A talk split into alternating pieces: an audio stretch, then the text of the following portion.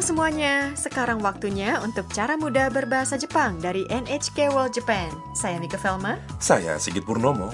Hari ini kami hadirkan pelajaran 4 tentang cara mengatakan apa yang akan Anda lakukan di Jepang.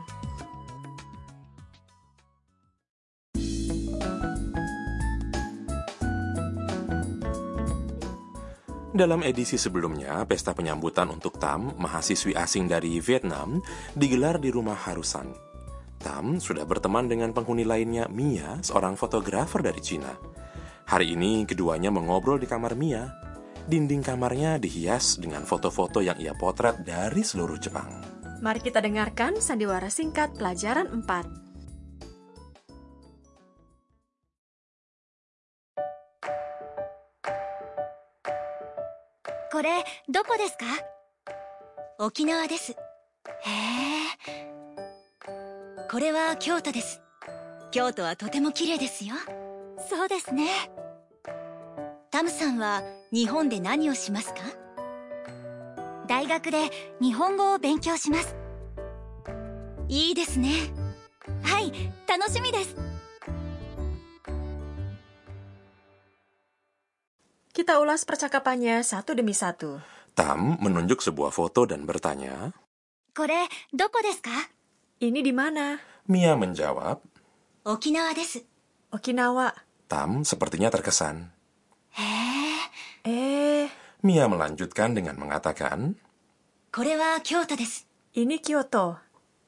Kyoto wa totemo kirei desu yo. Kyoto sangat indah. Tam setuju dengan hal itu. So desu ne. Saya rasa begitu. Mia kemudian bertanya.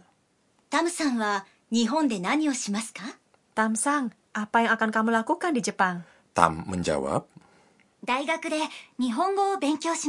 Saya akan belajar bahasa Jepang di universitas. Terkait dengan hal itu, Mia mengatakan, Itu bagus ya.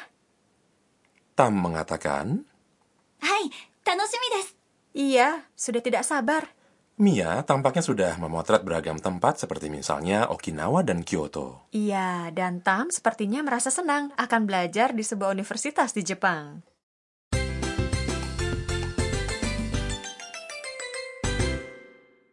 Ungkapan kunci hari ini adalah saya akan belajar bahasa Jepang di universitas.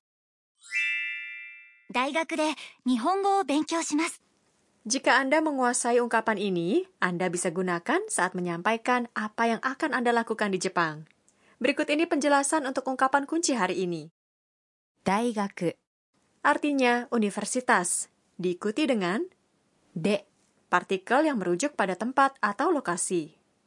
Nihongo artinya bahasa Jepang dan o adalah partikel yang mengungkapkan objek atau aktivitas.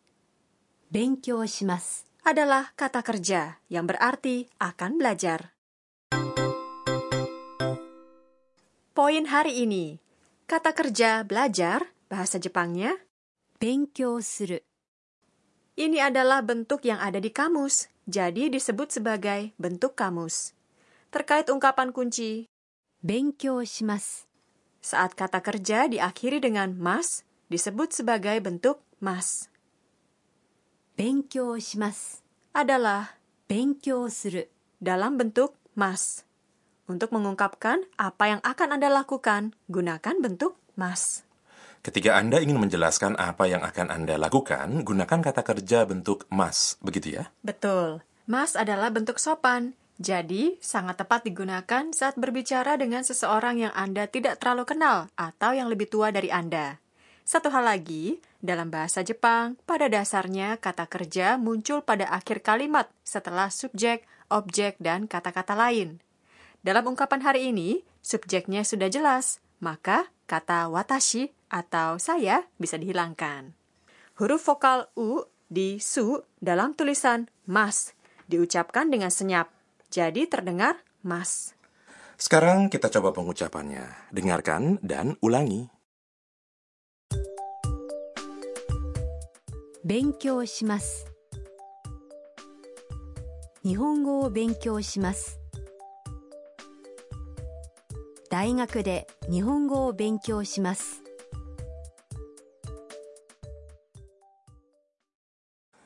Apakah Anda bisa mengucapkannya dengan benar?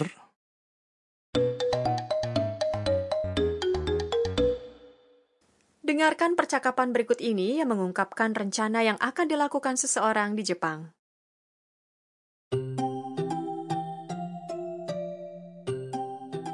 で何をしますか買い物をします。 Mari kita kaji artinya. 日本で何をしますか Apa yang akan kamu lakukan di Jepang?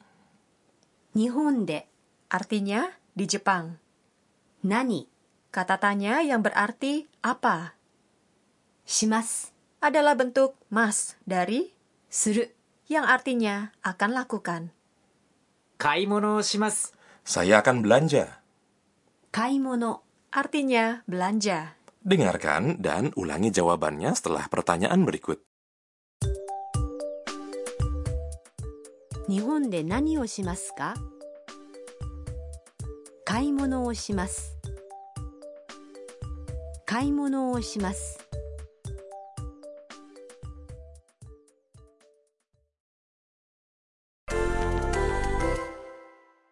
Sekarang gunakan ungkapan kunci hari ini dalam situasi berbeda. Apa yang disampaikan jika Anda ingin makan makanan Jepang tempura? Tempura, pengucapannya adalah tempura. Tempura. Dan akan makan adalah tabemas tabemas Cobalah.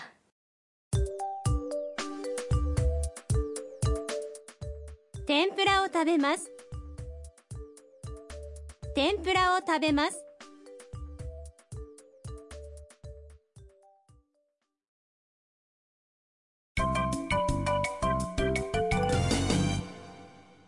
Bonus ungkapan hari ini berasal dari kalimat tam.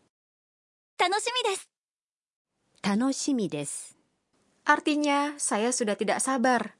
Menunjukkan bahwa yang mengucapkannya itu sudah sangat menanti-nantikan untuk melakukan sesuatu. Sekarang giliran Anda, dengarkan dan ucapkan. 楽しみです Mari kita dengarkan lagi sandiwara singkatnya. これどこですか沖縄ですへえこれは京都です京都はとても綺麗ですよ そうですね。タムさんは日本で何をしますか？大学で日本語を勉強します。いいですね。はい楽しみです。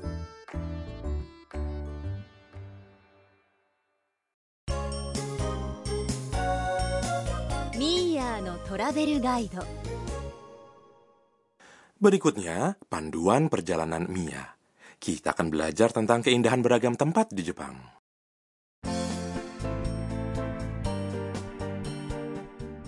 Anda bisa menikmati pemandangan empat musim yang berbeda di seluruh Jepang. Misalnya, apa yang Anda bayangkan tentang musim semi di Jepang? Bunga sakura, Kyoto disebut-sebut dalam sandiwara singkat tadi. Kota ini terkenal dengan bunga sakura. Mulai sekitar Maret hingga Mei, seluruh Jepang diselimuti oleh warna pink yang indah, termasuk kuil-kuil, taman-taman, dan sisi sungai. pada musim panas ada banyak orang yang suka mendaki gunung dan pergi ke pantai. Iya, pantai-pantai di Okinawa, di sebelah selatan Jepang, terkenal dengan lautnya yang biru dan pasir putihnya yang indah. Anda juga bisa berenang dan melakukan beragam olahraga air lainnya. Bagaimana dengan musim gugur? Dedaunan yang memerah terlihat sangat indah. Kyoto terkenal dengan dedaunannya yang indah. Demikian juga Nikko di dekat Tokyo, serta banyak lokasi lainnya.